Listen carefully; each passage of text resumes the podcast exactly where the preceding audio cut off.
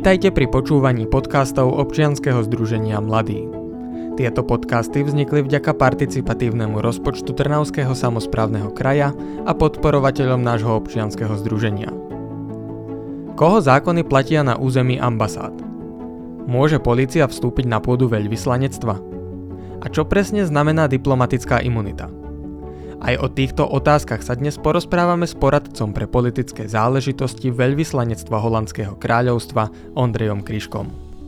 Na záver si tiež budete môcť vypočuť odkaz mladým priamo od pani veľvyslankyne Gabriely Sanchízy.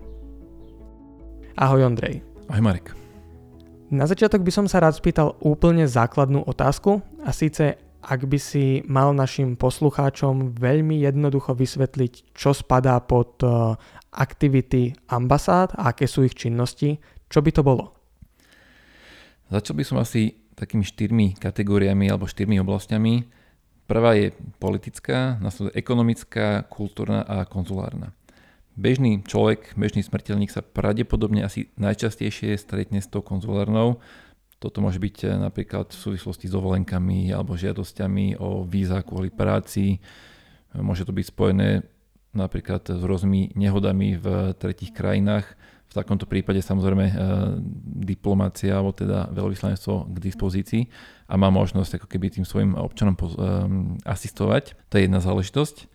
To sa teda, uh, prepáč, ak ti do toho skočím, rozprávame o tých veciach, že vždy, keď idem niekam do zahraničia a príde mi sms o tom, že ak by sa niečo stalo, tak sa môžem ozvať tej svojej ambasáde a toto je vlastne tá časť, o ktorej sa teraz rozprávame, správne? Presne tak vlastne všetky tie štyri otvorené SMS-ky, ktoré ti pípnú, tak sú vlastne na to, aby ťa upozornili a dali ti nejakú informáciu, že OK, ak je problém, tak volaj na toto telefónne číslo. A ak môžem k tomu ešte doplňujúcu otázku, a to číslo funguje stále a môžem naň zavolať, dajme tomu, ak ma zastavia policajti a myslím si, že by som nemal dostať pokutu, alebo je to trochu komplikovanejšie? Tak e, skúsiť zavolať môžeš vždy, ale v tomto smere neviem, či veľmi budeme vedieť pomôcť my. A čo sa týka tých ďalších troch? Ehm, ďalším bodom je politická, to je vlastne oblasť, ktorej sa primárne venujem ja a možno preto by som povedal trošku zoširšia k tejto téme. Ehm, existuje tzv. taká pekná formulka, že posilnenie bilaterálnych vzťahov a rozvoj spolupráce je jedna z tých kľúčových ambícií, ktoré má každé veľvyslanectvo. Tuto ja by som povedal asi toľko, že primárne ide naozaj o vysvetlenie nejakých stanovísk, vyjasnenie si pozícií, pretože v každom vzťahu, a to sa netýka samozrejme iba veľvyslanectiev alebo tej verejnej správy, je naozaj o pochopenie um, tých našich pohľadov a vyjasnenie si, že čo chceme, prečo to chceme, ako to chceme. Diplomácia samozrejme nie je žiadna výnimka v tomto smere. A aby som dal možno nejaké konkrétne príklady, Holandsko sa pomerne uh, intenzívne angažuje v oblasti právneho štátu, ľudských práv, LGBTI Samozrejme, častokrát ide pomerne citlivé otázky a v podstate aj preto e, je dôležité, aby sme si vyjasnili tie naše jednotlivé e, stanoviská a ukázali k druhej strane, že prečo e, napríklad ľudské práva považujeme za kľúčové a aké sú pridané hodnoty napríklad aj podporovania LGBT komunity. A možno, možno už iba v stručnosti, čo sa týka samozrejme ďalších dvoch oblastí, to je ekonomická činnosť. Primárne sa samozrejme venuje Eh, holandským firmám, ktoré majú záujem podnikať na Slovensku, ale taktiež, dajme tomu, udržateľnosť, ktoré téma ako taká, ale častokrát ju máme spojenú primárne s tým biznis sektorom. No a na záver posledný bod sú samozrejme kultúrne aktivity, či už sú to nejaké predstavenia alebo koncerty. Samozrejme to je tiež niečo, vďaka čomu dokážeme prezentovať tie naše hodnoty a holandskú kultúru. Už si v krátkosti odpovedla aj na druhú otázku, ktorú som sa chcel spýtať, ale teda, aby sme to mali e, úplne jasné, holandské veľvyslanectvo teda nepomáha výhradne občanom uh, holandského kráľovstva, ale môže pomáhať napríklad aj občanom Slovenska, ak by napríklad potrebovali pomôcť pri vycestovaní alebo ak by mali nejaké otázky týkajúce sa, uh, dajme tomu, situácie v Holandsku a podobne. Áno, tak ja si stále tak uh, sám pre seba myslím, že v princípe samozrejme Holandiania je jeden element, jeden aspekt, tí primárne využívajú tú konzulárnu asistenčnú službu, ak sa niečo stane, ak je nejaký problém, ale druhý e, element je samozrejme aj e, tá slovenská perspektíva alebo slovenskí občania. Ako si spomínal, v čase korony pomerne časté boli otázky či sú nejaké obmedzenia na hraniciach, aké dokumenty treba mať k dispozícii a tak ďalej. Toto je pomerne častý jav. Je dosť možné, že tieto otázky sa v nadchádzajúcom období opäť vrátia vzhľadom na tú pandemickú situáciu. Ale veľmi dôležité a ja by som povedal možno aj pomerne taký citeľný vplyv, ktorý máme, sú napríklad grantové schémy, ktoré máme pre neziskový sektor a vďaka tomu aj my pomáhame našou troškou v princípe podporiť aktivity, ktoré máme a na druhej strane posilňovať tie priority, ktoré sú nášmu srdcu blízke. Ako si už spomínal, jedna z tých činností, ktorým sa teda venujete, sú aj tie rôzne grantové schémy, v rámci ktorých sa môžete, alebo v rámci ktorých sa snažíte podporovať tie neziskové organizácie. A toto ja môžem teda úplne potvrdiť, nakoľko aj my sme boli jedna z organizácií, ktorá takto získala v rámci jednej grantovej schémy podporu práve z vašej ambasády. Do akej miery je toto cieľom ambasády, práve podporovať tie jednotlivé projekty? Ja by som to možno tak zakomponoval, že toto je v podstate niečo, čo my uh, interne voláme teda verejná diplomácia. A aby som to možno uvedol do kontextu, uh, v prvom rade treba spomenúť, že tretí sektor je v mnohých prípadoch uh, element alebo nejaký aktér, ktorý prispieva k riešeniu problémov, ktoré nie vždy sú adekvátne manažované tou verejnou správou. Uh, inými slovami, ide o zástupcov občianskej spoločnosti, ktorí sú veľmi kľúčový pre rozvoj tej demokratickej spoločnosti. No a toto je vlastne hlavný dôvod, prečo pre nás ako minimálne pre Holandianov ehm, ten neziskový sektor má veľkú a veľmi dôležitú úlohu, pretože samozrejme demokracia, právny štát a ľudské práva to je jedno z tých gro, ehm, ktorým sa my venujeme a snažíme ehm, ako keby podporovať. No a keď sa zameriam vyslovene napríklad na tie typy spolupráce, tak samozrejme okrem tých štandardnej komunikácie a nejakého bežného stretávania, ktoré máme so, so zástupcami neziskového sektora, sú naozaj tieto grantové schémy. No a tie prostriedky sa samozrejme riešia v závislosti od tej agendy alebo toho jednotlivého cieľa ale ako som spomenul, pre nás primárne ten právny štát, ľudské práva, alebo napríklad aj e, nejaká tá cirkulárna ekonomika, to sú veci, ktoré sú pre nás e, pomerne, pomerne kľúčové. A možno aby som vysvetlil nejaké to konkrétne prepojenie na Holandsko, e, je často, alebo rád dávam príklad tej holandskej lokality alebo z toho geografického hľadiska, tým, že Holandsko sa nachádza tam, kde sa nachádza, je to pomerne teda rovinatá krajina, mnoho ľudí nevie, že v prípade, že by sa vypli napríklad všetky tie odčerpávacie zariadenia, ktoré momentálne v Holandsku aktívne fungujú, tak v priebehu pár dní by sa polovica krajiny dostalo pod úroveň vody, alebo teda pod hladinu mora. Čiže aj toto vlastne dokumentuje, že prečo tie jednotlivé aktivity a jednotlivé agendy sú pre nás dôležité, lebo sa nás to bezprostredne týka. Na sociálnych sieťach sa môžeme často stretnúť s takými tvrdeniami, že ambasády sa snažia rôznymi spôsobmi ovplyvňovať politické dianie, dajme tomu na Slovensku alebo aj v iných krajinách a že keď sa príjme nejaké rozhodnutie, ktoré sa určitej špecifickej skupine obyvateľov Slovenska nepáči, tak za to môžu nejaké zahraničné vplyvy cez ambasády a podobne. Keď si spomínal tie veci, ktorými, uh, ktoré spadajú pod vaše aktivity, uh, toto tam nebolo. Uh, čiže zasahujú ambasády nejakým spôsobom do politického diania? Keď to vysvetlím veľmi jednoducho, existuje tzv. zlaté pravidlo diplomácie, ktoré hovorí, že do vnútorných politických záležitostí štátu sa proste nezasahuje. A tým asi by som to tak vysvetlil. Čiže toto je niečo, čo proste sa robiť nesmie a robiť by sa to nemalo. Proste jednotlivé ambasády, alebo celkovo, tu sa nebavíme iba o ambasádach, ale aj krajinách ako takých sa proste v tomto smere angažovať nesmú. Na druhej strane, ale tiež by som možno spomenul jeden fakt, a to je skôr ten opačný príklad, kedy je záujem naopak spolupracovať alebo sa koordinovať. Tu sa primárne bavíme teda o tej uh, medzinárodnej scéne, prípadne rokovaniach na úrovni EÚ. A napriek tomu, že by som to nezval ako nejaké politické angažovanie sa v jednotlivých krajinách, častokrát ide o nejakú spoluprácu, kde krajiny dobrovoľne uh, spolu, nazval by som to, koordinujú svoje aktivity, ktoré ale v končnom dôsledku majú priamy vplyv na zákony, po prípade uh, nejakú tú legislatívu v jednotlivých štátoch a v mnohých prípadoch pozitívne naopak prispievajú k vývoju v jednotlivých štátoch. Keď už sa dostávame teda k tej, k tej mm, medzinárodnej uh, stránke veci, tak jednou, jednou z takových informácií, ktorú som zachytil, bolo práve to, že Slovenská republika a Holandsko majú na mnohých zasadnutiach, alebo teda, že diplomati na tých jednotlivých zasadnutiach sedia práve vedľa seba. A má toto nejakú historickú súvislosť, alebo je to skôr náhoda? V tomto smere teda asi naražaš na zasadací poriadok, ktorý je v Bruseli. V v tomto smere vlastne je dôležité povedať, že jednotlivé štáty, respektíve členské štáty sedia na základe toho, ako budú predsedať Rade EÚ. A v tomto smere áno, je pravda, že Holandsko e, sedí hneď vedľa Slovenska. E, možno by som taký konkrétny príklad, že čo to znamená v praxi. E, v situácii, ak napríklad Slovensko alebo Holandsko predseda Rade EÚ, tak je vytvárané tzv. predsednícke trio. V roku 2016 napríklad to bolo spolu s Maltou. Z okolností som mal tú možnosť eh, sa na tom podielať, vtedy teda v službách eh, slovenskej diplomácie.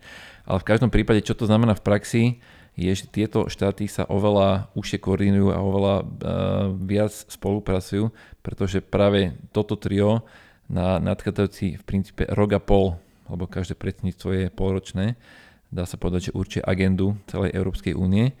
No a tým, že je takáto skupina vytvorená, tak naozaj tá spolupráca tam musí byť veľmi, veľmi intenzívna. A na druhej strane ale tiež je potrebné povedať, že pokiaľ sa bavíme o tom štandardnom priebehu nepredsedníckom, tak e, ide skôr menej, alebo teda viac menej o nazvime to psychologickú výhodu, pretože v konečnom dôsledku s každým susedom je dobré mať dobré vzťahy. Neoddeliteľnou súčasťou každého veľvyslanectva je veľvyslanec, alebo teda v prípade eh, holandskej ambasády veľvyslankyňa. Čo je jej prácou, ako vyzerá jej program? Ako si to môžeme predstaviť? Tak eh, taká tá kľúčová rola je samozrejme to, že eh, je to hlava veľvyslanectva, čiže hlavné slovo, pokiaľ sa bavíme o nejakých aktivitách ambasády alebo iniciatívach. No a ja by som to rozdielil na také dve úrovne. Jedna je možno taká tá vnútorná um, pozícia, alebo teda pokiaľ sa bavíme o fungovaní ambasády, samozrejme má rozhodujúce slovo a napriek tomu, že to hlavné gro našej agendy je samozrejme určené ministerstvom zahraničných vecí, tak uh, v rámci ambasády je práve ona, ktorá v rámci týchto medzi určite, čo budeme robiť a, aké bude to smerovanie. A potom je druhý aspekt, to je skôr fungovanie návonok, a v tomto smere asi každý vie, že teda veľvyslanec, alebo teda veľvyslankyňa v našom prípade má hlavnú úlohu príjmať teda reprezentačnú. V tomto smere sa teda bavíme o rokovaniach, dajme tomu, alebo teda o zastúpení Holandska pri, rokovania, pri rokovaniach so slovenskými zástupcami, či už je to pani prezidentka, premiér alebo rôznymi ministrami, ale taktiež, dajme tomu, neziskový sektor, alebo rôzne iné podujatia, ako je napríklad kultúra, prípadne prezentovanie tých slovenských, eh, teda pardon, eh, prezentovanie tých holandských hodnôt a priorit. Čiže toto je skôr ten pohľad na vonok a v súvislosti eh, s, so slovenskými partnermi. Keď sa uh, krajina rozhodne, do akej krajiny vyšle, aké, alebo teda do akej druhej krajiny vyšle akého diplomata, akého veľvyslanca, um, môžu si tí jednotliví diplomati vybrať, do akej krajiny pôjdu? V konečnom dôsledku diplomat by e, vždy mal mať isté slovo v tom, že kam bude vyslaný. Um, ono vo všeobecnosti platí, že vždy je k dispozícii viacero alternatív, kam človek môže byť uh, poslaný. Čiže v tomto smere áno. A dá sa povedať, že mal by byť aj stotožnený s tým finálnym rozhodnutím. A tiež je potrebné povedať, že uh, ministerstvo, ktoré v konečnom dôsledku robí to rozhodnutie, musí zobrať do úvahy aj skúsenosti jednotlivých eh, diplomátov, prípadne nejaké tie eh, osobné preferencie. Čiže toto všetko zohráva eh, úlohu v tom konečnom výbere, kam diplomat bude poslaný. Ako dlho potom zotrvá v takej krajine? Toto je individuálne a ono to do veľkej miery závisí od toho, ako je vlastne skúsený jednotlivý diplomat a taktiež v akom systéme e, diplomat slúži, pretože každá krajina má tieto záležitosti nastavené inak, ale vo všeobecnosti sa tá dĺžka vyslania môže pohybať od 1 až do 5 rokov. Samozrejme, ono nie je veľmi preferované, aby diploma bol dlhšie v tej krajine, lebo potom tam vzniká tzv. nezdravé puto, čiže aj možno nejaká tá objektivita už môže byť jemne skreslená. Ale hovorím, je to individuálne a každý štát si toto nastavuje nejakým spôsobom individuálne. Čiže um, keď potom um, veľvyslancovi skončí to obdobie, ktoré má zotrvať v tej jednotlivej krajine, tak sa vracia naspäť do Holandska a končí tým jeho púť, alebo pokračuje v ďalších krajinách. Ako je to teda konkrétne v prípade holandského veľvyslanectva? Viem napríklad, že americký veľvyslanec predčasom išiel zo Slovenskej republiky do Českej republiky, ak sa nemýlim. A platia nejaké takéto že postupy, že z ktorej krajiny sa ide kam a podobne? Uh, opäť toto sa upravuje individuálne. Musím povedať, že každá krajina to má nastavené inak. Napríklad, uh, keď si zoberieme Holandsko, pokiaľ ja viem, nie je podmienka ako keby vrátiť sa naspäť na ústredie, ale častokrát sa stáva, že po jednom vyslaní človek uh, ide na mm, proste ďalšie pôsobenie niekde do zahraničia. Ale napríklad mám informáciu teda, že na Slovensku je v princípe podmienka, že po e, vyslaní človek sa ako keby vráti dva roky na, do Bratislavy a až následne môže byť vyslaný na nejaký ďalší post. Čiže hovorím, každá krajina toto má nejak nastavené inak. Pritom ma napadá ešte jedna uh, otázka, týkajúca sa teda toho uh, cestovania medzi tými jednotlivými krajinami. Predpokladám, že veľvyslanec necestuje sám do tých daných krajín, ale môže si so sebou zobrať, dajme tomu, blízkych rodinných príslušníkov a podobne. Mýlim sa? Nemýli sa je, je to možnosť a samozrejme každý si vyberá na základe tej vlastnej situácie, či bude cestovať sám alebo s rodinou. Aj keď je teda potrebné spomenúť, že toto sa všetko vyvíja od ja neviem, veku dieťaťa, bezpečnostní krajiny. Samozrejme, pokiaľ mám vysokoškolské dieťa, tak asi ťažko hodnotím, aby išlo so mnou, lebo predsa len už má nejaký ten zabehnutý život a tie svoje aktivity, ale samozrejme tá možnosť tu vždycky je a je to, dá sa povedať, aj po dohode v rámci tých rodinných kruhov. A druhý samozrejme element je aj tá bezpečnostná stránka. Iná situácia je, pokiaľ sa bavíme o vyslaní do krajín Európskej únie a iná povedzme do menej rozvinutých štátov, kde predsa len aj tá bezpečnosť je trošku otáznejšia a to aj ten diplomat si samozrejme zváži, do akej miery je ochotný zobrať svoju rodinu, prípadne nechať ju doma. Ja už som teda spomínal, že my sa pri nahrávaní tohto rozhovoru nachádzame na území veľvyslanectva Holandského kráľovstva a pritom ma napadá jedna otázka. Koho zákony platia v tejto miestnosti? Tak zákony samozrejme treba dodržiavať e, všetky a vždy. Čiže napriek tomu, že sme na holandskej ambasáde, stále sa nachádzame v Slovenskej republiky, čiže zákony treba dodržiavať aj tie slovenské, aj tie holandské ale možno aby som uh, vysvetlil, ono to nie vždy je tak, ako si mnoho ľudí myslí, že tie zákony sú pre nás možno také viac e, obchádzateľné. Uh, pred pár týždňami sme mali stretnutie u kolegu z Kanady napriek tomu, že už uh, mnoho tých pandemických opatrení neplatí, kanadská vláda stále napríklad vyžduje podmienku nosenia rúšok vo verejných budovách. Čiže my, a bol nás asi 15 eh, ľudí, ktorí pôsobí na ambasádach, napriek tomu, že všetci ostatní môžu veselo behať bez rušok vonku alebo v budovách, tak sme pekne v rúškach sedeli a, a počúvali a rozprávali sa s kolegami, čiže ono to niekedy môže fungovať aj naopak, ako si mnoho ľudí myslí. Čiže ak to skúsim tak trochu neoficiálnejšie zhrnúť, tak eh, v tejto miestnosti platia eh, zákony holandského kráľovstva, ale mali by sme dodržiavať aj tie slovenské. Určite treba vždy dodržiavať aj jedny, aj druhé. Akým spôsobom funguje diplomatická imunita? Už si spomenul teda, že nie je to o tom, že nemôžete len tak nedodržiavať tie zákony. Keď má niekto diplomatický pas, čo to pre ňoho znamená? Aby sme si možno sprnúť takú tú klasickú formulku, ktorá musí od, uh, vždycky zaznieť, tak uh, aby som teda vysvetlil, všetky tieto záležitosti sú ako keby ukotvené vo viedenskom dohovore o uh, diplomatických stykoch.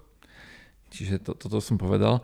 No a čo sa týka uh, tej praktickej stránky, tak uh, cieľom diplomatickej imunity je to, aby diplomat mal vždy možnosť plnohodnotne si uh, robiť tie svoje úlohy a vykonávať to, prečo do krajiny prišiel čo samozrejme e, nemusí byť vždy jednoduché, lebo povedzme si úprimne, v niektorých e, štátoch rešpektovanie ľudských práv alebo uh, úroveň demokracie je na inej úrovni, povedzme ako na Slovensku alebo v Holandsku, že v týchto prípadoch je to naozaj opodstatnené, ale zároveň treba povedať, že vždy by malo byť, vždy by malo byť záujmom ak človek alebo diplomat teda je v takejto krajine, tak by mal naozaj vyžadovať alebo mal by chcieť, aby tieto zákony boli dodržiavané a samozrejme mal, mal by ich rešpektovať.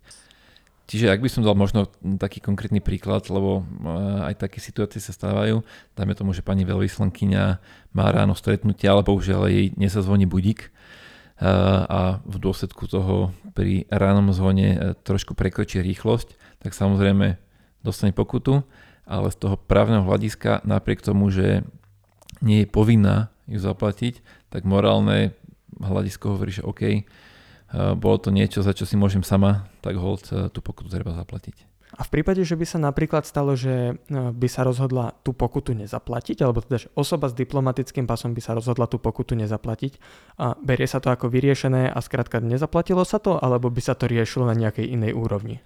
Tieto pokuty vlastne nie sú vymahateľné, ale to je takom zaujímavá vec, ktorú by som raz spomenul. V tomto e, zmysle vždycky je tu aj taký, nazval by som to, reputačná otázka.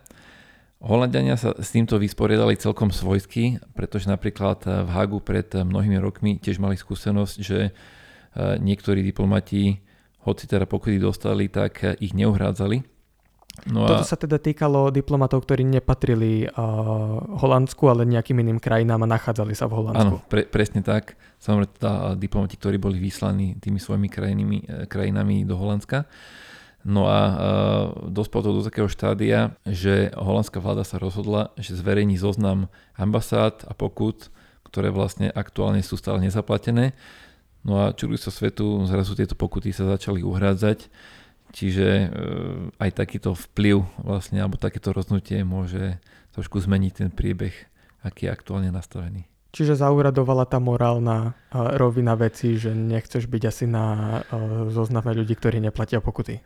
Tak samozrejme tam ten reputačný demič, keď to takto môžem nazvať, je pomerne zásadná vec, pretože každá ambasáda primárne pracuje s tým, ako je vnímaná, aký je ten jej obraz v krajine v prípade, že je pošramotený, tak e, samozrejme aj spolupráca s inými aktérmi je dosť problematická, čiže toto nie je niečo, alebo respektíve toto je niečo, na čom si treba naozaj zakladať a treba si na to dávať veľký pozor. Ak by sa stalo, že by sa v nejakej krajine náhle zhoršila, dajme tomu, politická situácia, a niektorí občania tej krajiny, ktorí sú, dajme tomu, politicky angažovaní a podobne, by sa ocitli v nebezpečenstve, či už fyzickom, alebo by mohli byť e, obmedzení na osobnej slobode len z toho e, politicky motivovaného dôvodu. Môžu takíto ľudia napríklad prísť na územie ambasády nejakého štátu a tam požiadať o azyl? Podstate mnoho uh, krajín aj v tomto smere, dá sa povedať, vie byť nápomocné. Samozrejme, uh, tým, že napríklad Holandsko si naozaj, naozaj zakladá na tých princípoch právneho štátu, respektíve dodržiavania ľudských práv, tak uh, sme pomerne aktívni aj v tejto oblasti. Čo treba povedať, že nie sme samozrejme sami, ale toto robí množstvo aj teda európskych štátov. A možno by som mal spomenul taký konkrétny prípad, že jednotlivé štáty si samozrejme podmienky Eh, ako prijať azylantov určujú sami. V prípade Holandska máme možno také isté špecifikum, že existuje eh, iniciatíva alebo existuje možnosť, že ľudia, ktorí naozaj dlhodobo bojujú za ľudské práva alebo právny štát a sú, dajme tomu, politicky prenasledovaní, sú častokrát na pokrej vyhorenia, majú toho naozaj dosť, lebo je to extrémne vyčerpávajúca eh, úloha. V tomto smere vieme pomôcť aj my, v takýchto prípadoch e, podať pomocnú ruku, dajme tomu na istý čas e, privítať e, takéhoto človeka v Holandsku a dať mu možnosť naozaj načerpať novú energiu, prípadne porozprávať sa s ľuďmi, ktorí mali podobnú skúsenosť. No ako náhle je zase človek pripájený, má možnosť opäť sa vrátiť naspäť a bojovať za tú svoju správnu vec. Pri tejto téme ma napadá ešte jedna vec, čo sa teda týka toho, dajme tomu, žiadania o azyl na území jednotlivých ambasád a podobne. A ak by sa napríklad stalo, že by niekto um, sa, um, poviem to tak, utiekol skryť na územie nejakej ambasády, dajme tomu pred silovými zložkami jednotlivého štátu, Môžu tieto zložky za tým človekom prísť na územie danej ambasády? V podstate, čo sa týka jednotlivých zložiek, tak môžu vstúpiť na veľvyslanectvo v prípade, že im na to dáme súhlas. Čiže pokiaľ s tým súhlasíme, tak samozrejme prísť môžu. Čiže ak by sa teda stalo napríklad, že by s tým ambasáda nesúhlasila, tak e, policia musí zostať pred dverami a tam končí jej cesta. V podstate jedna z takých podmienok, e, ktoré v tých diplomatických vzťahoch existujú, že príjmajúci štát má povinnosť vlastne ochraňovať a zabezpečovať, aby či už je to veľvyslanectvo alebo rezidencia veľvyslanca bolo vždy chránené. E, v inom slove, ak by e, takéto pravidla porušili, tak išli by sami proti sebe. Čiže áno, vlastne bez súhlasu hold musíme stať pred dverami. Rozumiem. V tom prípade ďakujem za odpoveď, aj za rozhovor a prajem všetko dobré. Ďakujem, rado sa stalo. Vypočuli ste si rozhovor s poradcom pre politické záležitosti veľvyslanectva Holandského kráľovstva Ondrejom Kryškom. A tak ako v každom našom podcaste, ani v tomto nebude chýbať odkaz mladým. Ten dnešný si môžete vypočuť priamo od pani veľvyslankyne Gabriely Sanchízy.